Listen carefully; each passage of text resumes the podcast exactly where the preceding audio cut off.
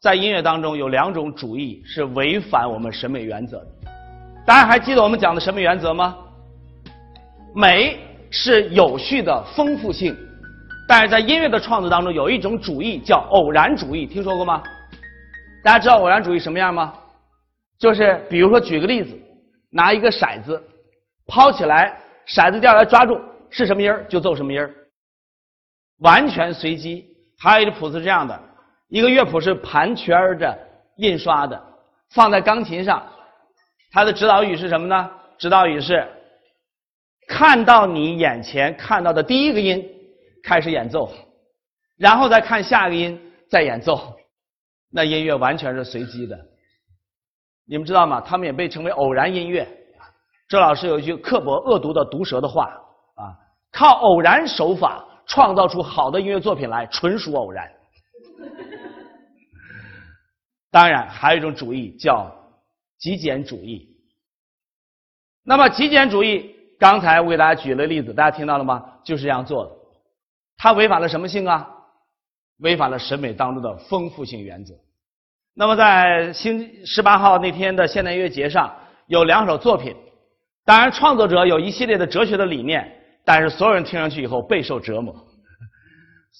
我想告诉大家，简约手法是好的，因为它用很少的材料唤起你期待的张力，最后能够让你获得一种释放感。但是，简约主义是反艺术的。记住今天周老师的话，记住了吗？偶然手法和简约手法都是很有效的、很好的作曲手法，但是偶然主义和简约主义是反艺术的，因为它最基本的追求混乱和单调，与我们审美的原则有序和丰富是相悖的，相悖的。那么我们今天的主题是讲丰富性。其实一个音乐作品，大家想想。如果这个作曲家把所有的音符都安排好了以后，实际上他已经规定了最基本的丰富性的原则，但是我们演奏者仍然有非常艰巨的任务，让眼前的音乐作品丰富多彩，充满了变化。但是非常遗憾的是，有些演奏家并不是这样做的。还记得这个例子吗？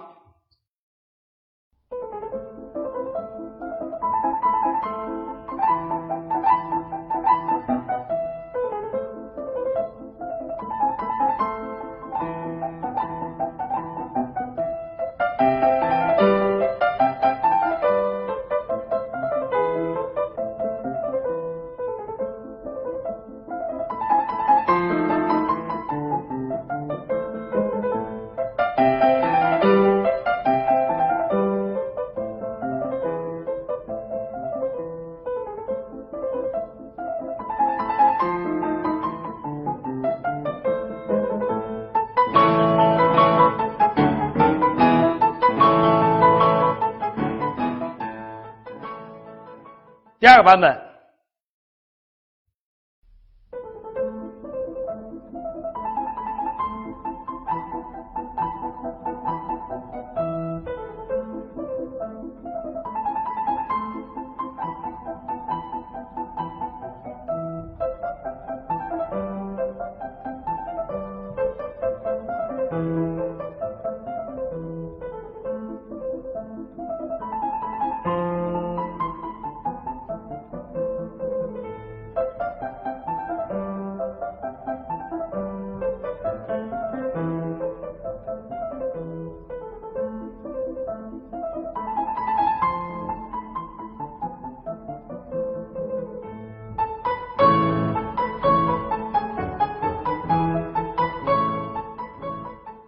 第三个版本。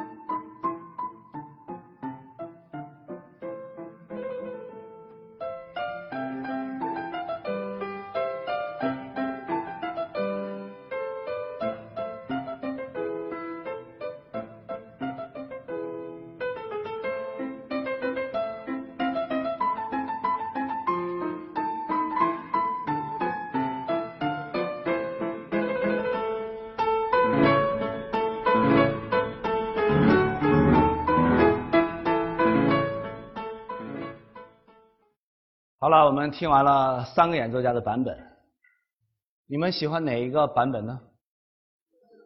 第一个，有没有人喜欢第二个？没有，有没有人喜欢第三个？有，OK。有人喜欢第一个，有人喜欢第三个，但是真的没有人喜欢第二个吗？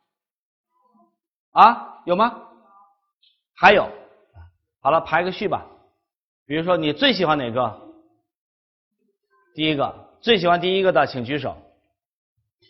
OK，最喜欢第三个的，请举手。最喜欢第二个的，请举手。OK，有人最喜欢第二个，很少数啊，很少数，没关系，审美是主观的嘛。好了，每个人都有自己的理由，但是今天呢，我想谈我们今天的原理。我们想请大家先分析一下这个作品的结构。大家发现了这个作品，滴啦滴啦噔，哒哒哒哒滴，出现了几次啊？滴啦哒噔，哒哒哒滴，然后当呃哒来滴哒哒哒哒哒哒哒滴哒哒滴哒，第二次滴啦噔，哒哒滴，发现了吗？然后滴哒噔噔哒儿来，滴哒噔噔哒儿来，哒来滴滴哒儿滴的呀，滴啦啦噔，哒哒滴，第三次对不对？然后从这儿开始又回再现，滴哒噔噔哒儿来，滴哒噔噔哒儿来，哒来滴哒，然后又滴啦噔哒滴，多少次啊？四次。这个曲子出现了四次，最后出来当滴滴当滴滴来当滴哒滴哒来滴等等，对吧？OK。那么请大家注意啊，这个作品是典型的学过曲式吧？这一段是典型的单三，对不对？啊，前面一段，然后是 B 段再现，对吧？我们来听听每个演奏家是怎么处理。我们先来听听 Lily Claus，注意第一遍，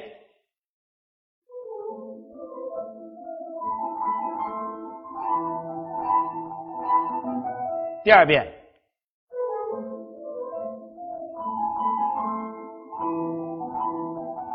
一模一样，对吗？第三遍，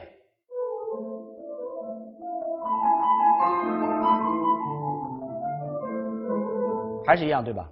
第四遍，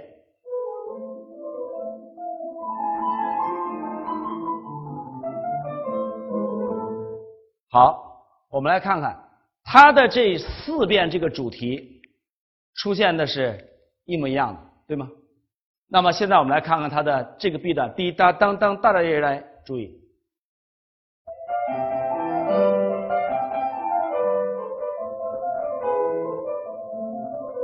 好，是不是比那个滴答当强了，对吧？它 B 段采用强的处理，但是请大家注意，这个曲子有一个特点，滴答当当哒儿来，滴答当当哒儿来，然后怎么着？三度下降。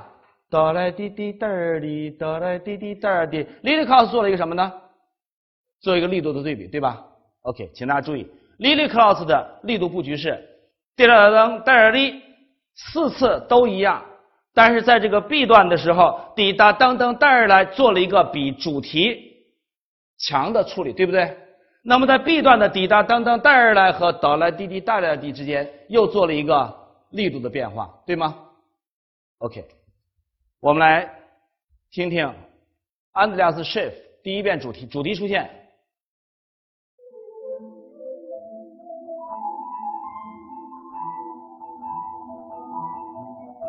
第二遍，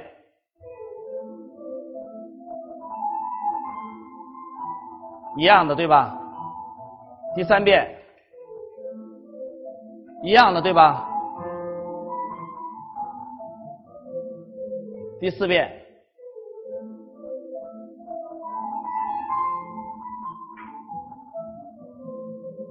OK，它的这四遍处理和 Lily Klaus 一样的，对吗？主题的力度出现的时候都是一样。我们来听听它的 B 段，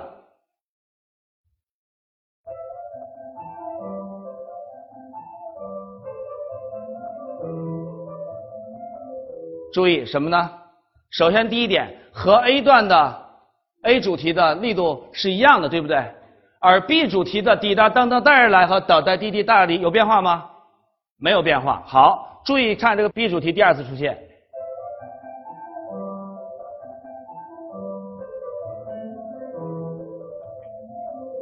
和 B 主题第一次出现一模一样，对吗？OK，我们来听一下 Lily Klaus 的完整演奏，请这回请大家注意，仔仔细细的听它的 A 主题四次出现的力度布局和 B 主题出现的时候的力度布局，以及 A 和 B 之间力度布局当中的差别。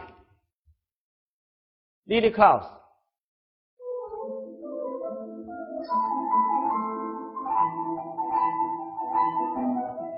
一样的，这叫启程，对不对？转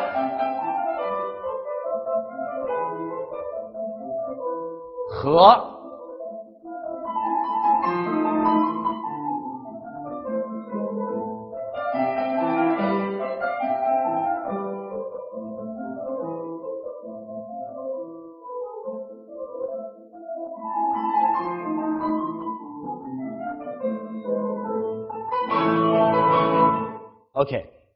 我们在这个过程当中，第二噔带滴，突然有个滴答答答答来来，哎，有一个新颖的变化，哆来滴滴答来滴，有一个悬念。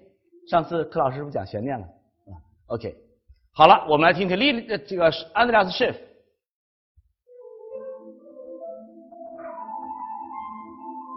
起，成。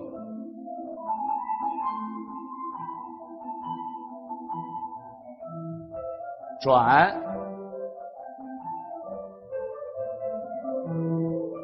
没有任何力度变化，和。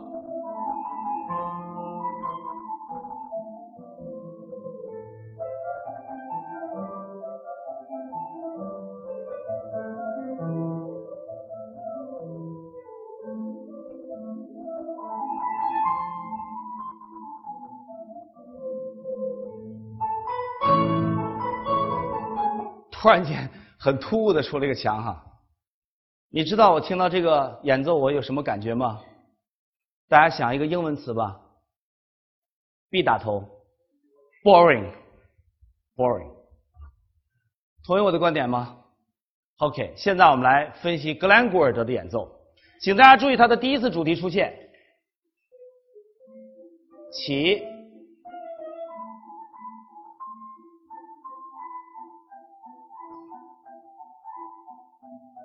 第二次出现，一模一样，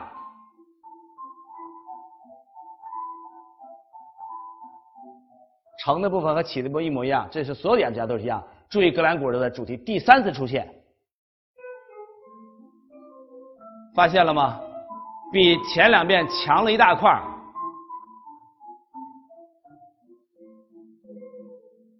第四次出现。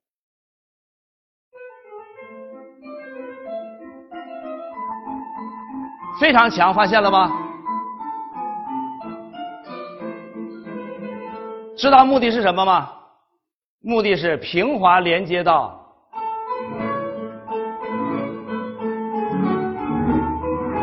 OK，注意，格兰古尔德这四次演奏当中，头两次正跟中国古代的诗一样，起承转合，它起承一模一样，但是第三次和第四次。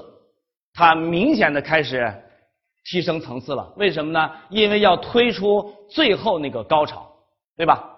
好了，我们来看格兰古尔德的 B 段怎么处理，请大家注意，认真听。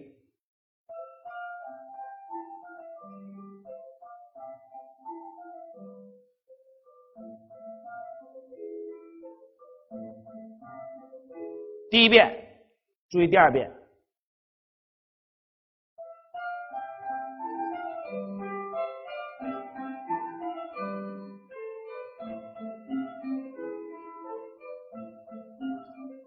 比第一遍怎么着强了，对不对？强的目的是什么呢？推出最后，请大家仔仔细细注意，这个地方是真正让人拍案叫绝的。格兰古尔德非常清楚的知道，在古典乐当中，同样的一个旋律连奏两遍，力度是不能一样的，对吧？大家知道那个有一个弦乐小夜曲，呃，是小步舞曲啊。记得叫啥？哒啦滴当当滴当当哒哒哒啦滴哒哒滴当当滴滴，注意，当哒当滴滴滴当哒当滴滴滴当的，是这样吗？当哒啦滴滴滴当哒啦滴滴滴，都是这样处理的。所以你们做古典音乐，你要记住哈，同样的一个旋律重复两遍的时候，往往是一强一弱。但是格兰古尔德有一个困难，为什么？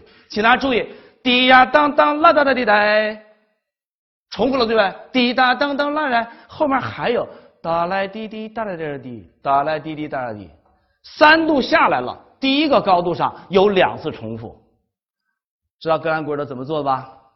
第一个奏成连的，滴呀当当啦哒哒滴哒，滴答当当哒哒哒滴哒，力度不变，奏法变化。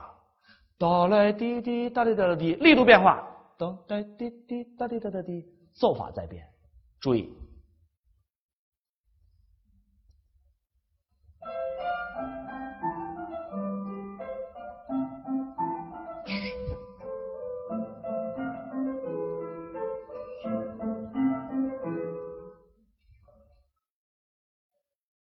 难道此处不当有掌声吗？OK。注意它的 B 段，第二 B 段的第二次出现，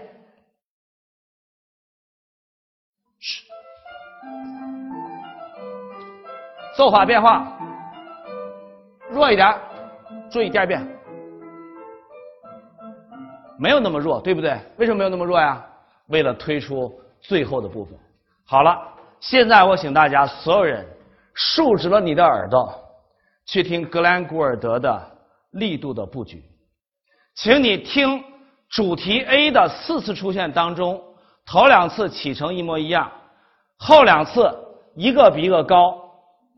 再请你听 B 段主题出现的第一次比第二第二次比第一次强，请大家注意。那么每一次出现的时候，相同的部分奏了奏法的差别，三度的魔镜奏了力度的变化，请大家注意。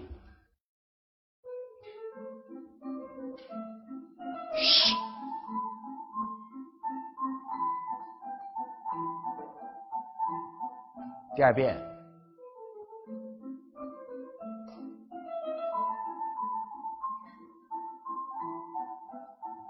注意 B 段，力度大了一点。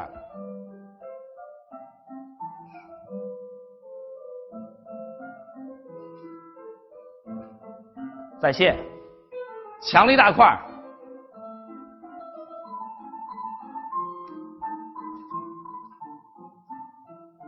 没有下来那么多，更强了，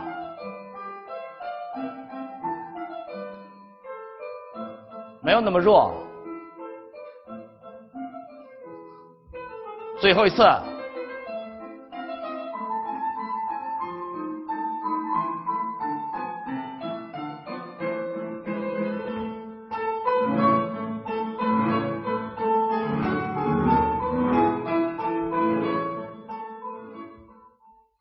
精彩吗？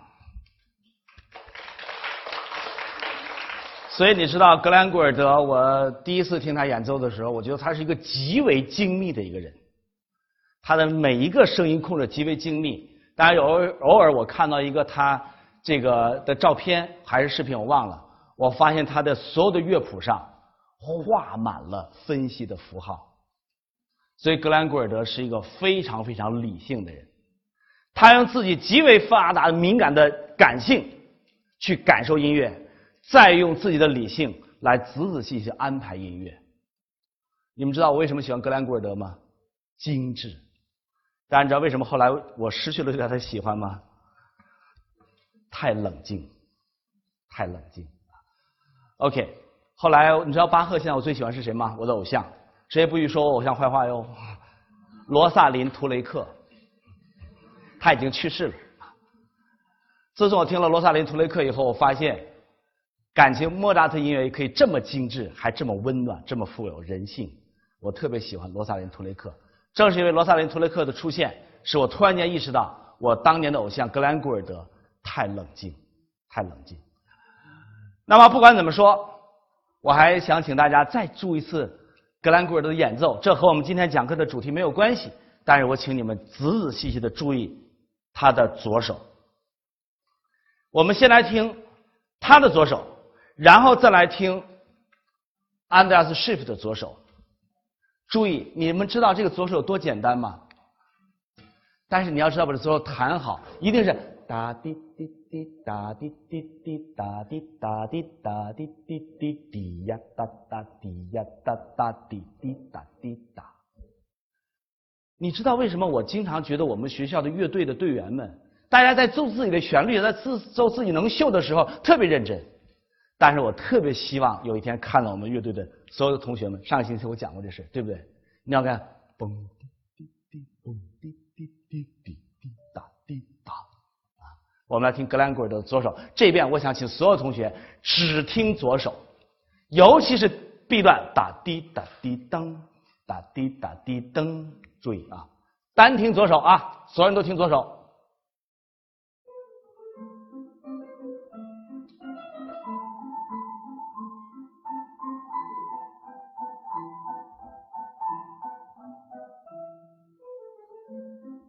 左手。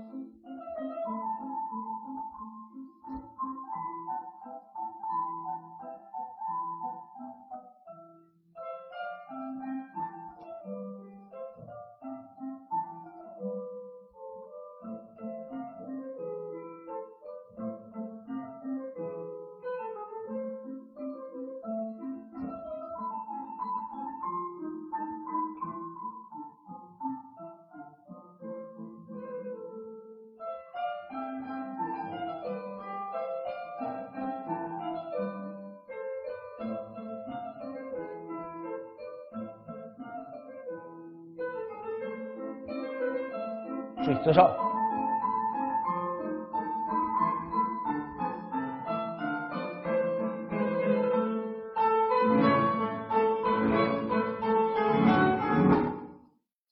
注意到了吗？当有掌声是不是？我们为格兰古尔德的左手低音进行鼓掌。注意，特别这句。哒滴滴滴答滴答滴答啦哒哒滴答咚带滴滴滴滴答，漂亮吗？注意，Andreas Schiff，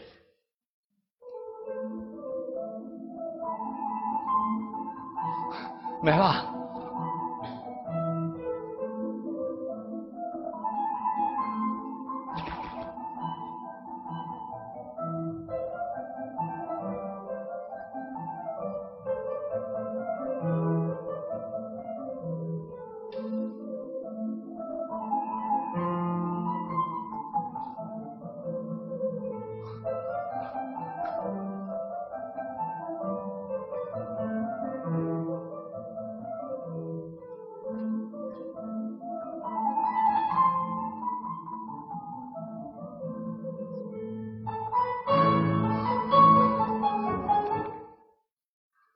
好了，知道一个伟大的演奏家是怎么练成的吗？